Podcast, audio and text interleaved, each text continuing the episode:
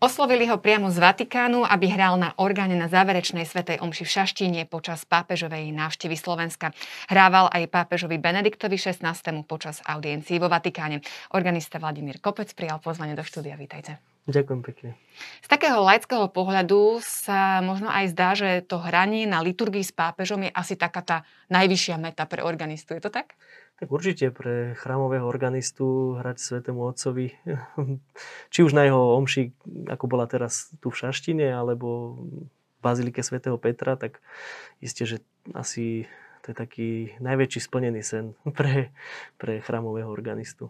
No a ako ste prijali tú správu, keď povedali, že teda vy by ste mohli hrať na omši s pápežom? Ja som bol veľmi prekvapený, ja som s tým nepočítal, pretože aj keď sa hovorilo, že teda možno príde Svetý Otec na Slovensko, tak o Nitre sa nehovorilo. Tak som to bral tak, že mňa sa to ako si netýka. No a bol som potom prekvapený, keď nejak koncom júna, myslím, že to bolo, mi volal uh, otec uh, Vladko Kiš, ktorý bol zodpovedný za tú liturgiu v Šaštine že či by som si nezobral ten orgán a tú hudobnú zložku na starosť spolu s patrom e, Vlastimilom Duvkom, jezuitom. Tak som najprv nevedel, čo mám povedať, lebo e, som vedel, že to je nejaké 2-3 mesiace teda do toho šaština. Chvála Bohu, teraz už keď je po všetko, môžem skonštatovať, že dobre, že, že som sa do toho dal. Ano. No, no sa tieto návštevy svätého Otca pripravujú aj rok dopredu mnohokrát a tým, že my sme mali len niekoľko mesiacov, tak e, najskôr sme si museli e, premyslieť repertoár, aby to bolo aj niečo známe, aj niečo možno, možno aj ľahšie naučiteľné pre zbory, e, pretože sme vedeli, že tých skúšok spoločných bude veľmi obmedzený počet. Oslovili sme v prvom rade také zbory, ktoré sme poznali, mali sme s nimi skúsenosti, spolupracovali sme s nimi už predtým, takže sme vedeli, že sú to mnohí profíci alebo takí amatéri, ktorí už sa k tým profikom približujú že nebude problém pre nich to naštudovať. Až koncom augusta, to bola myslím posledná augustová sobota, sme sa prvýkrát stretli všetky zbory tu v Bratislave a vtedy sme už čakali, že ako to bude znieť. Či to netreba nejak prekomponovať, mhm. alebo niečo, niečo iné na poslednú chvíľu.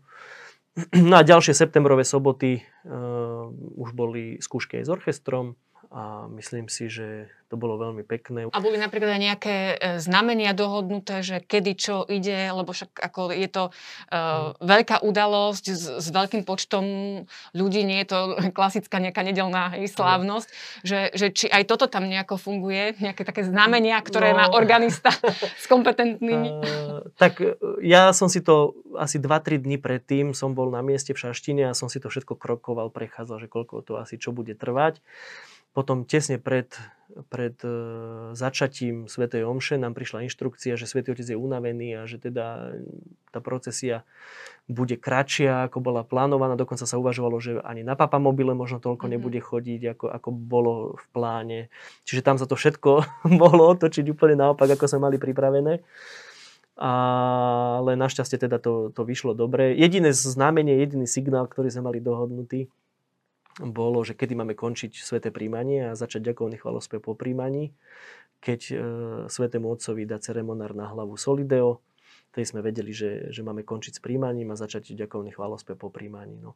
Takže to bolo asi jediné také, čo, e, čo bolo dohodnuté. Všetko ostatné sme museli sledovať, ako, ako to... A mali ste aj trému? Alebo nejaký stres z toho? Ťažko povedať. Ono, tam e, v tej liturgii sa nehrajú nejaké náročné veci ako na nejakom koncerte. Nenazval by som to tréma, ale bolo to také taký nejaký fascinujúci pocit, taký, ktorý som zažil naposledy, keď som hral e, audienciu Benediktovi XVI. vo Vatikáne, keď e, človek sedí za tým nástrojom a, a jednoducho môže to, tie svoje myšlienky, ktoré má, tie predstavy o tej hudbe zrazu, zrazu dať von a, a jednoducho ešte pri takejto veľkej príležitosti.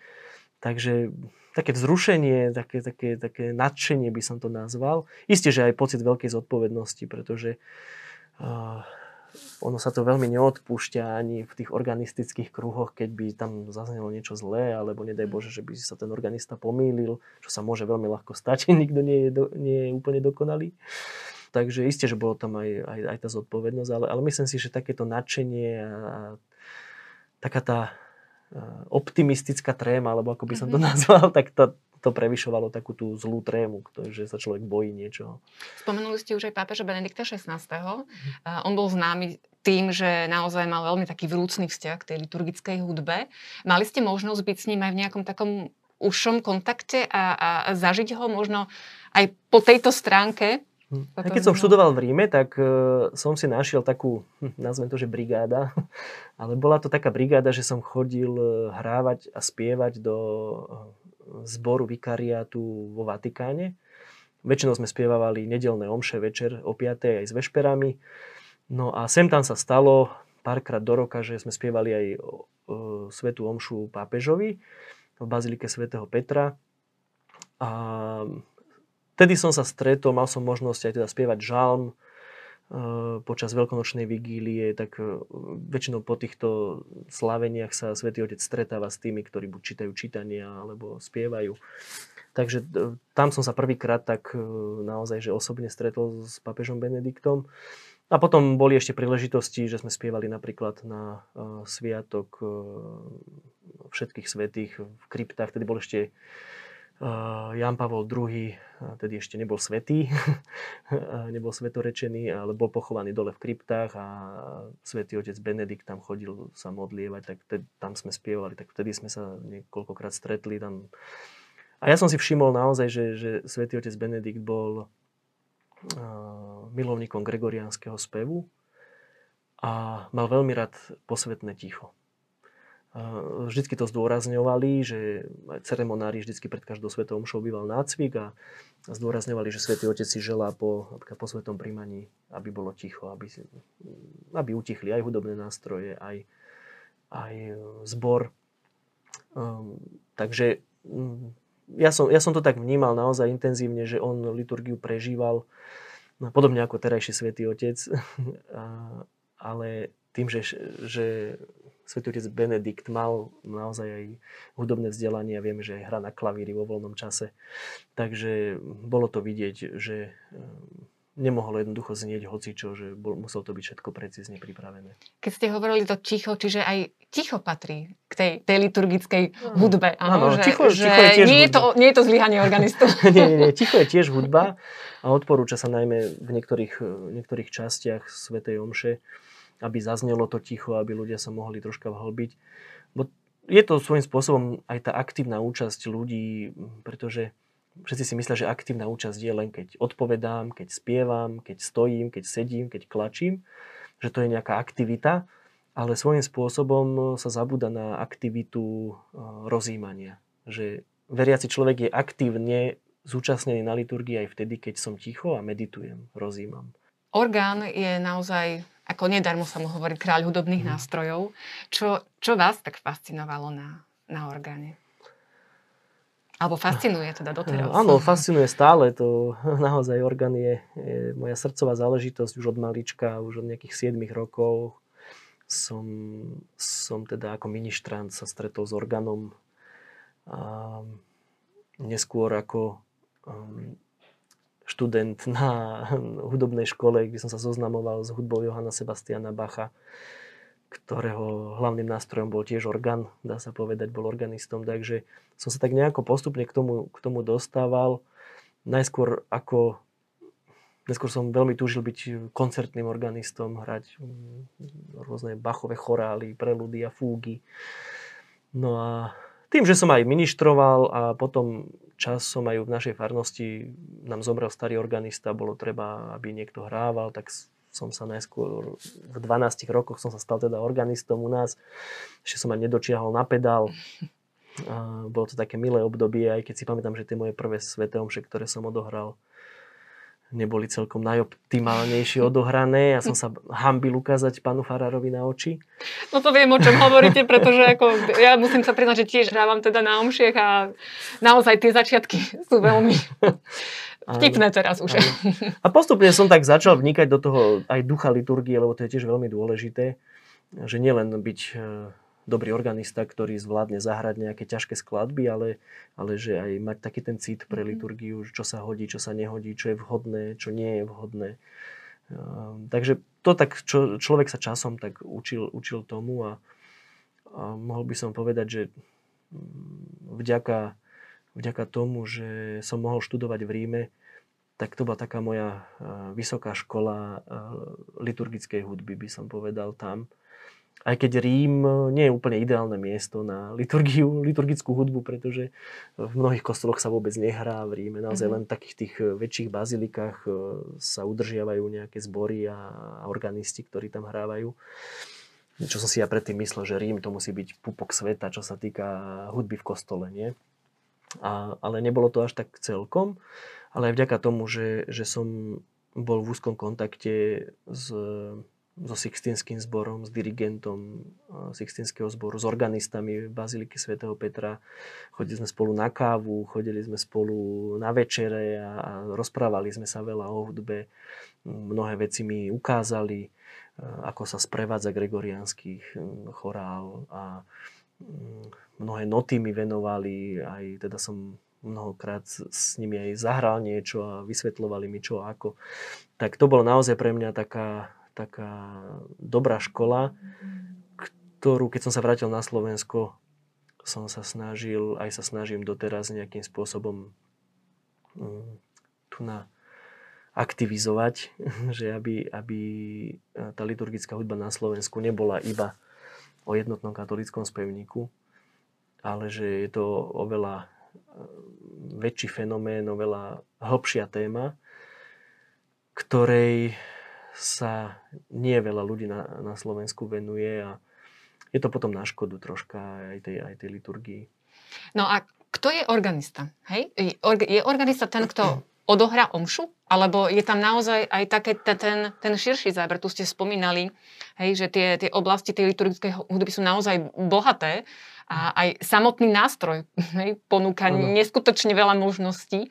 Tak keby som to mal nejak definovať, tak e, na slovenské pomery je to nejaký dobrovoľník, ktorý je ochotný obetovať svoj voľný čas v službe, hrať počas svätých homší. No. Samozrejme vo svete, v Európe organista je človek, ktorý má na starosti hudbu v nejakom kostole, bazilike, katedrále, nejakom väčšom chráme. A mm, má na starosti zbor, má na starosti orchester, e, robí nielen tú produkciu v úvodzovkách hudobnú, liturgickú, ale, ale aj koncertnú, napríklad organizuje hudobný život kde je veľa sakrálnej tvorby, ktorá, ktorá znie v kostoloch, organizujú sa rôzne festivaly organové alebo, alebo duchovnej hudby. Čiže uh, má to byť aj nejaký manažer mm-hmm. svojím spôsobom. No na Slovensku, na Slovensku žiaľ ten štatút organistu nie je nejako definovaný, je to naozaj väčšinou na dobrovoľnosti. To, že vy ste vyštudovaný aspoň, organista a čo je ako vašou náplňou teda po tom štúdiu? Ja som jeden z tých šťastlivcov, ktorí majú aj pracovnú zmluvu, že na polúvesku som zamestnaný ako organista v Nitrianskej katedrále. A, a teda môžem sa venovať príprave liturgie, mám zbor, ktorý teda participuje na, na týchto eh, sláveniach, hlavne tých väčších, ktoré, ktoré sú v katedrále. Hm, ale je veľa, mám veľa kamarátov, ktorí sú vyštudovaní cirkevní hudobníci, ktorí buď hrávajú dobrovoľne, alebo nehrávajú vôbec, alebo hm, majú rôzne zamestnania, ale nesúvisí to vôbec s hudbou. Takže je to také smutné, že um, nenajdu sa ani nejaké prostriedky, ani nejaká legislatíva na to, aby aspoň v mestách alebo vo väčších kostoloch alebo v tých katedrálnych kostoloch boli zamestnaní odborníci, ktorí, ktorí tomu rozumejú a ktorí vedia ten hudobný život aj nejakým spôsobom manažovať. No. Stále mi to tak príde niekedy, že sa len tak hráme na nejakú Európu, že aby to tu nejak vyzeralo. Hej, máme krásne kostoly, v niektorých máme už aj krásne nástroje, chvala Bohu. Mm, ale nie vždy za tým nástrojom sedí ten človek, ktorý ten orgán vie naozaj aj, aj naplno využiť a obohatiť tú hudobnú zložku liturgie. Na to sa zabúda, bohužiaľ, že tá hudba, ktorá znie počas svätých homší, že je integrálnou súčasťou liturgie, že to je modlitba samotná, že to nie je len nejaký prídavok, ktorý tam nemusí byť, alebo že je to niečo, iba nejaké, ako Česi hovoria, kšový, mm. že, že to tam iba pod, nejaký podmas, alebo že nám to tam iba nejaký odtienok e, robí v tej liturgii. To vôbec nie. Ale ono je to asi aj taká širšia problematika. Aj to, aký, akú, aký vzťah majú v liturgickej hudbe kňazi, možno ako veriaci samotní vnímajú liturgickú hudbu, že to nie je teda len tá jks mm-hmm. ako ste hovorili. Áno, áno. E, na Slovensku je presvedčenie, že jednotný katolický spevník je alfa a omega liturgickej hudby, že to je jedi- nič okrem jednotného katolického spevníka neexistuje. A, a to tiež je taký dosť milný názor prakticky jednotný katolický spevník je predkoncilový spevník a my okrem e, tých častí ordinária, ako, sú, ako je liturgický spevník jednotka, dvojka, e, trojka, tak vlastne po, koncile, po koncilový spevník nemáme. Takže um, by som tak povedal, že um, to myslenie naše na Slovensku je, že, že jednotný katolický spevník je, je najoptimálnejšia hudba k liturgii. Čo celkom tak nie je, pretože mm, dnes by sme mohli zaradiť jednotný katolický spevník ako, ako spevník e, takej ľudovej zbožnosti, ako, ako taká ľudová pieseň, ale teda náboženská. A preto je veľ, veľa ľudí má rado, aj, teda aj starších ľudí, veľa ľudí rado spieva piesne EKS, čo je všetko v poriadku. Len problém je ten, že, že na Slovensku je to stále spevník e, číslo 1, a pritom z hľadiska cirkevných dokumentov by mal byť až na poslednom mieste. Mhm. No dobre, a čo, čo teda e, druhý Vatikánsky koncil hovorí v súvislosti s liturgickou hudbou? Keď je tu ten aspekt, že sa má viac teda zapájať ľud, Mm-hmm. A mhm. teraz ste povedali, že vlastne ľud sa zapája na základe tej jks Áno, ono sa, to, ono sa to zdá, že si to protirečí, ale, ale e, v prvom rade by malo, mali v liturgii znieť e, spevy, ktoré sú inšpirované Svetým písmom. Čiže texty svätého písma sú na prvom mieste. A samozrejme liturgické prámenie, to, čo uvádza napríklad rímsky misál alebo neviem, rímsky graduál, teda tam sú tiež e, zozbierané spevy, tiež zo svätého písma. Väčšinou sú to buď citáty z Nového zákona, ale aj starozákonné citáty, ktoré sú obohatené teda veršami zo žalmov jednotlivých. Na každý sviatok je to takto pekne spracované v tom graduáli. No a mm, ja som sa teraz tak pokúsil posledných 10 rokov, že pracujem na takom spevníku, kde všetky tieto veci prerábam z tej latinčiny. Aj teraz vlastne vyšiel nový mysel, takže už aj z toho, z toho, s tým troška pracujem, s tými textami. A snažím sa na každú nedelu, na každý sviatok uh, urobiť autentickú hudbu k, k tej danej napríklad nedeli alebo k sviatku. Uh, práve kvôli tomu, že aby to sväté písmo malo naozaj to prvé miesto v liturgii, Samozrejme potom tam sú spevy kňaza a ľudu, čiže keď e, dialógy kňaza s veriacimi, to tiež je veľmi dôležitá zložka liturgického spevu alebo liturgickej hudby. No a samozrejme gregoriánsky chorál Polifónia, kde môže teda participovať aj zbor. Až potom na tom poslednom mieste je, e, sú spevy ľudovej zbožnosti, kde môžeme zaradiť jednotný katolický spevník.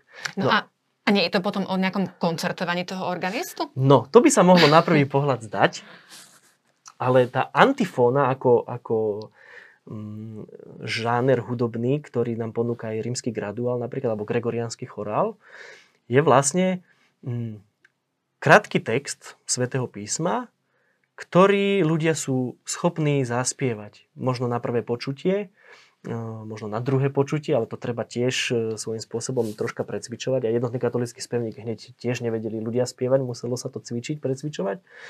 No a na spôsob responsoriového žalmu, to je asi každému známe, že po prvom čítaní nasleduje žalm, že e, žalmista predspieva, ľudia zopakujú. A potom idú verše žalmu napríklad. A takýmto spôsobom sú robené všetky tieto spevy aj, aj na úvod, na prinašanie obetných darov, cez príjmanie. No a tým pádom e, ľudia sa môžu krásne zapojiť, nie sú vôbec vyčlenení. A čo je ešte um, také obohacujúcejšie je to, že jednotlivé napríklad verše žalmu môže pokiaľ je v kostole prítomný zbor, môže zaspievať zbor. Čiže sa vedia krásne striedať ľud, zbor. Prípadne, keď, je keď nie je zbor, môže to nejaký spevák, kantor zaspievať ten, ten verš. A znova ľudia zopakujú tú antifónu. Čiže ono to vôbec nebráni tej aktívnej účasti ľudí. My vidíme, že v súčasnosti je taký trend, mnohí organisti, keď aj máme nejaké také diskusné fóra, tak na to upozorňujeme, že, že ľudia prestávajú spievať. Aj tie jednotné katolické pe- pesničky prestávajú, prestávajú ľudia spievať. Mm, ešte možno tá staršia generácia e, spieva, ale už tí mladí vôbec spevníky si nenosia do kostola. Čiže mm, ten druhý vatikánsky koncil robil fantastickú vec, že obnovil ako keby túto možnosť to nie je nič nové, to nie je žiadna novinka, tie antifóny. A len žiaľ, my na Slovensku ešte stále nám ten koncil k nám nedošiel ani v tejto oblasti. Takže, takže dúfam, že, že aj ten spevník e, uzrie svetlo sveta tento rok a že, že sa nejakým spôsobom ujme. Aspoň ako alternatíva. Ja nehovorím, že chcem nahradiť JKS alebo čo to nie, ale, ale určite JKS má svoje miesto v liturgii, ale, ale nemalo by byť na prvom mieste. No a poďme trošku ku kňazom. To teda, že e, nie každý kňaz vie spievať, e, neznamená, že nemôže aj vnímať tú liturgickú hudbu. Hej? Že, aká je vaša skúsenosť s tou mhm. formáciou budúcich kňazov mm, mal som, v oblasti Mal som hudby? možnosť 10 rokov vyučovať e, v Nitrianskom seminári liturgický spev a hudobnú stránku liturgie kde som sa teda stretával s bohoslovcami, niektorí boli veľmi muzikálni, dokonca to boli bývalí konzervatoristi, ktorí študovali orgán napríklad, alebo, alebo dirigovanie zborové, napríklad mal som aj takých bohoslovcov. Ale samozrejme mal som aj bohoslovcov, ktorí nemali ten talent alebo ten sluch tak vyvinutý, aby, aby boli schopní možno čo len zopakovať nejakú jednoduchú melodickú líniu. Pri takýchto kňazoch, ktorí nemajú ten dar toho sluchu, samozrejme Sveta Omša má platnosť, aj keď nespieva, ale napríklad tu je veľmi pekná možnosť pri takýchto kňazoch alebo bohoslovcoch, ktorí sa pripravujú na kňazstvo, mm, že, že nemusia byť tými polenami, ktoré sa hádžu pod nohy hudobníkom. Že, že práve tým, že možno neviem spievať alebo nemám sluch, neznamená, že, že nemám vedieť, ako, ako by tá liturgická hudba mala vyzerať. Že existujú dokumenty, ktoré sa špeciálne venujú hudbe v liturgii, tak môžem si to naštudovať a môžem sa snažiť to nejakým spôsobom dávať do praxe.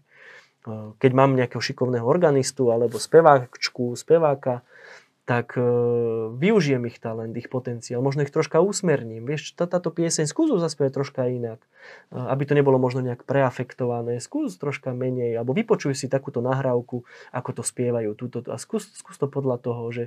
Mm, lebo aj to je rozdiel, že Niektorí si milia Svetú Omšu s operným predstavením, že príde nejaký super fantastický solista, ktorý naozaj je profík a možno spieva v Laskále v Miláne, ale neznamená, že keď že keď zaspieva nejakým operným spevom e, nejakú áriu e, počas bohoslužby, že, že toto je ten liturgický spev. Práve naopak, v Ríme sme sa často o tom rozprávali, pretože tam to, ten vplyv tej opery mm-hmm. je citeľný aj, aj v Sixtinskom zbore, že oni to veľmi musia tlmiť. Naozaj takéto e, operný, operný spevák je zvyknutý ukazovať, aký je fantastický, ako vie úžasne spievať na tej scéne. A, ale liturgia je úplne o inom. Že, že tam ten spevák a tá hudba má byť naozaj tou modlitbou. Že nie je to, že ja tu teraz idem ukázať, aký som fantastický muzikant a aký som fantastický spevák alebo mm, čokoľvek. ale ale že, že to má byť všetko v službe tej liturgie. A toto je ten duch liturgie, ktorý aj svätý otec Benedikt alebo tedy ešte kardinál Ratzinger, predtým ako sa stal pápežom, aj v tých svojich e, prácach e, veľa tlmočí. Ako sa vy ako profesionálny organista pozeráte na rôzne gitarové zoskupenia počas liturgie? No pokiaľ, je to, pokiaľ sú gitarové zoskupenia na nejakých hm, chválach alebo nejakých hm, stretnutiach, kde, kde teda tak, takouto formou mládež hm, chváli Pána Boha, tak ja na tom nevidím nič zlé. Ako náhle sa už dostávajú takéto veci do liturgie, tak tam treba byť troška opatrný. Ono nie je nikde zakázaná gitara. Že by bol nejaký dokument cirkevný, kde gitara je zakázaná, alebo akýkoľvek hudobný nástroj. Samozrejme, je napísané, že orgán je nástrojom číslo 1 v liturgii a ostatné nástroje majú byť so súhlasom kompetentnej cirkevnej vrchnosti môžu byť schválené alebo nemusia byť schválené. My sme zvyknutí na gitaru väčšinou ako na nástroj pop music. Uh-huh. A uh, tá gitara, keď príde do kostola, už to je taký, taký prvý uh, náznak, že je to niečo cudzorodé, čo v tej liturgii alebo v tom chráme ako si uh, by možno ani nemuselo byť. No a keď sa na tej gitare zahrá, zahrá že to hrá gitarista, ktorý je naozaj aj možno študovaný a vie na tom zahrať pekne, umelecky, vidíme to napríklad v spevoch z téze, čo sú tiež mládežnícke spevy, môžeme povedať, a slúžia na modlitbu, že je tam nejaké vybrnkávačky, že tam je niečo, niečo naozaj umelecké, tak prečo nie? Král Dávid bol tiež, hral na citare a, a mnohé hudobné nástroje sa aj v žalmoch spomínajú. Čiže určite by som ja nerazil tú cestu, že len orgán a nič iné. Ale treba aj, tie, aj tá gitara, aby, aby, znela, aby znela umelecky, aby znela čo najdokonalejšie. No a keď sa začne na gitare hrať e, o troch, štyroch akordoch, ktoré sa stále dookola menia, čo sme zvyknutí z pop music, tak mnohí si myslia, že keď na to pridám nejaké aleluja, alebo pridám na to nejaký ešte, že pán vstal z mŕtvych aleluja a teraz štyri akordy dookola, že už to môže byť do kostola vhodné, tak to, tak to nie je pravda. Určite nie. Čiže treba sa riadiť tou posvetnosťou a umeleckosťou. To sú dve zásady, ktoré aj e, dokumenty, cirkevné dokumenty o hudbe v liturgii hovoria. Že tá posvetnosť sa dosahuje tým, že texty si nevyberám len tak z brucha nejaké, ale že sú to texty svätého písma alebo liturgických prameňov, napríklad z rímskeho misála, z graduála a tak ďalej. No a tá dokonalosť formy, e, to je tá umeleckosť. E, dokonca je tam ešte taká e, v dokumente Muzikam Sakram taký bod, že, že ak nemá tá hudba byť na dobrej úrovni, tak radšej nech sa nespieva ani nehrá. Že, že radšej potom uprednostniť tú tzv. tichú omšu.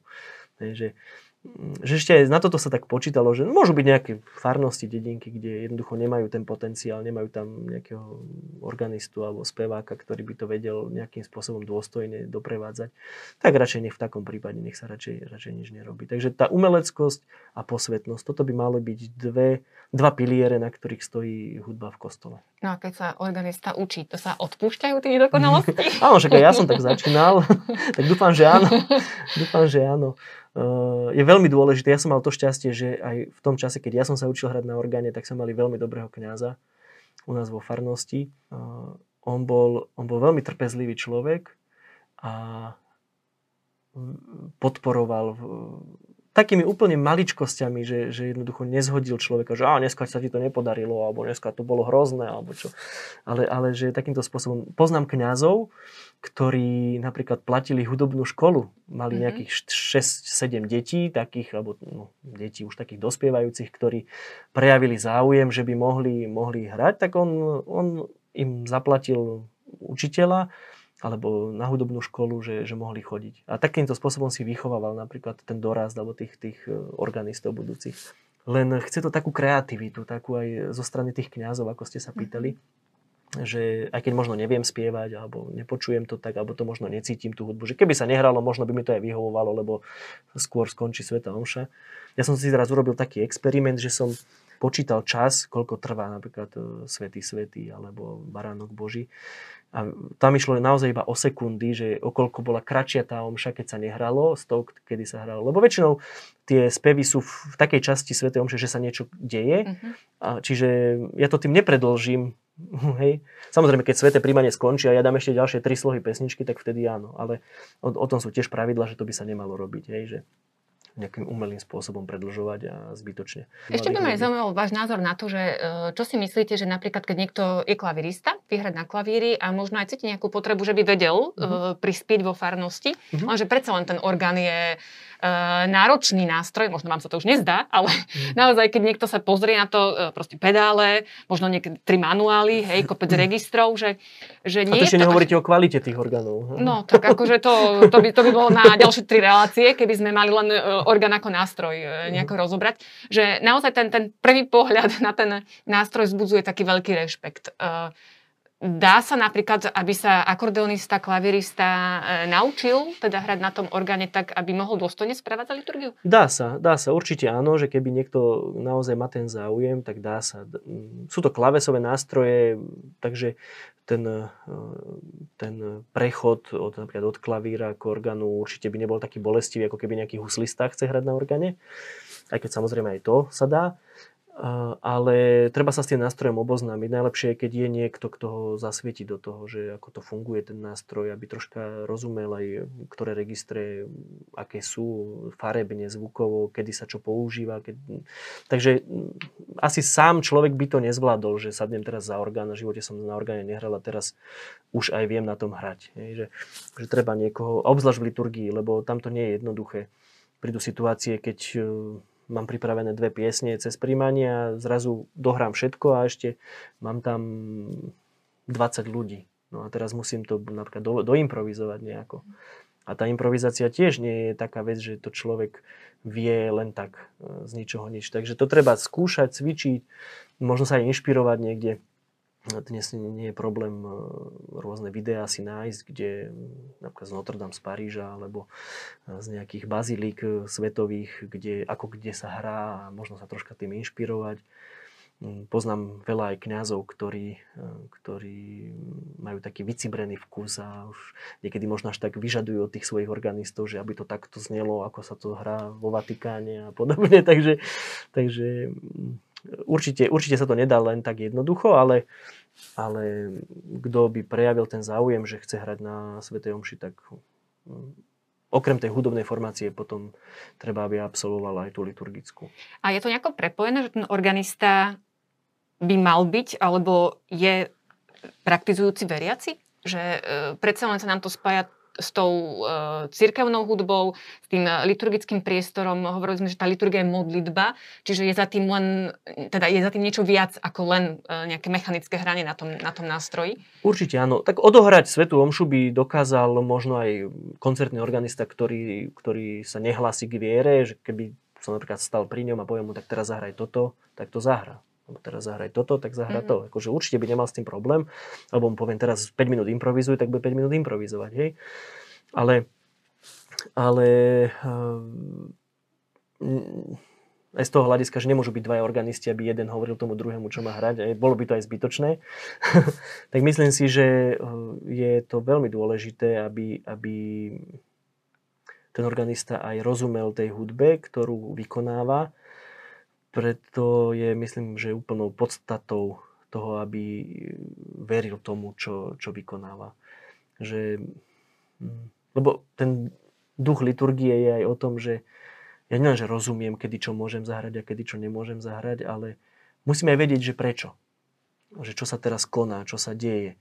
Či teraz je nejaká časť omše, kde to môžem napríklad hm, môže tam niečo zaimprovizovať, niečo, aby, aby to umocnilo možno tú, tú nejakú symboliku, ktorá sa vykonáva, ja neviem, kropenie vodou alebo, alebo počas pohrebných obradov niečo. Ako povedal Igor Stravinsky, že keďže sám som stvorený, nemôžem netvoriť, tak niečo v tak, tak, takej parafráze by sme mohli povedať, že keďže hrávam v kostole, nemôžem byť neveriaci.